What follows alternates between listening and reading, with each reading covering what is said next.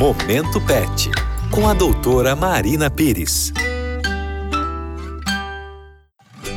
Momento Pet começando aqui na Rádio Novo Tempo. Eu sou Larissa Oliveira, seja muito bem-vindo ao nosso programa. E a doutora Marina Pires, que é médica veterinária, já está aqui preparadíssima para responder às suas perguntas. Doutora, o Ronaldo, que é nosso ouvinte, fez uma pergunta pra gente que interessa a muitos tutores. Ele disse que na casa dele está tendo uma infestação de pulgas. Ele não sabe mais o que fazer.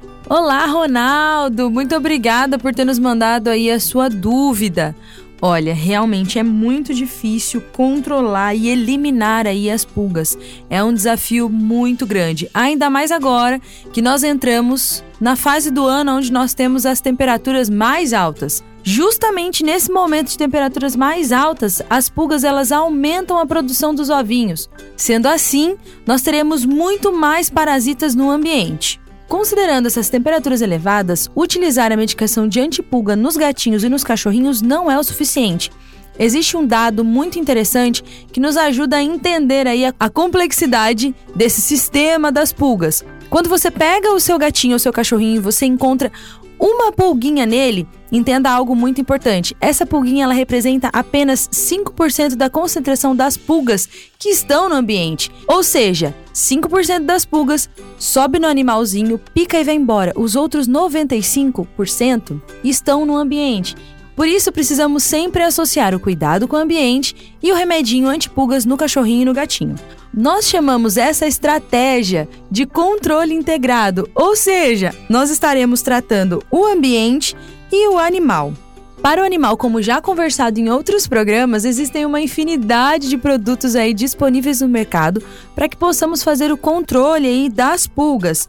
Já para o ambiente é extremamente indicado que seja realizada a limpeza diária com produtos específicos e também a lavagem de roupa de cama, lavagem de almofadas, as roupinhas e as cobertinhas dos animais. Por quê? A pulga ela passa por uma série de processos até chegar à sua fase adulta.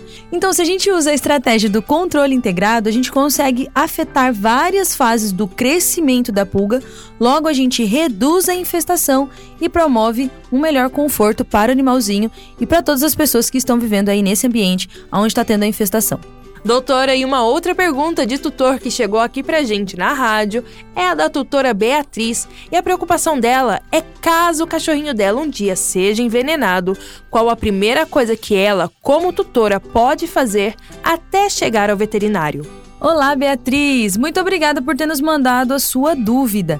E é uma dúvida extremamente importante para todos os papais e mamães de pet. Mas antes de sabermos o que fazer, nós precisamos saber também identificar os sintomas que indicam uma intoxicação. Salivação excessiva, ou seja, quando o cachorrinho ou gatinho fica babando bastante. Alguns animais eles podem apresentar também alteração no cheirinho, no odor da boca. Outros animais também apresentam a respiração muito curta e rápida. Temos também alteração na coloração da mucosa da boca, ou seja, muda a cor da gengiva. Em casos graves, alguns animais eles apresentam convulsão e incoordenação motora. Outros animais também podem apresentar vômito, diarreia e em alguns casos de intoxicação, até mesmo os batimentos cardíacos eles podem ficar mais fracos. Outro sintoma também muito comum de ser encontrado são lesões por toda a extensão da pele do animal e também a dilatação excessiva da pupila. Ao identificar qualquer um desses sintomas ou até mesmo todos eles, você precisa de forma rápida levar o animalzinho ao médico veterinário. Para mais dicas como essa e descobrir mais sobre os pets, vocês vão me encontrar lá no Facebook e no Instagram através do arroba 1. Quero te ver lá, hein? E o nosso programa de hoje fica por aqui, mas eu te espero no próximo Momento Pet. Até lá!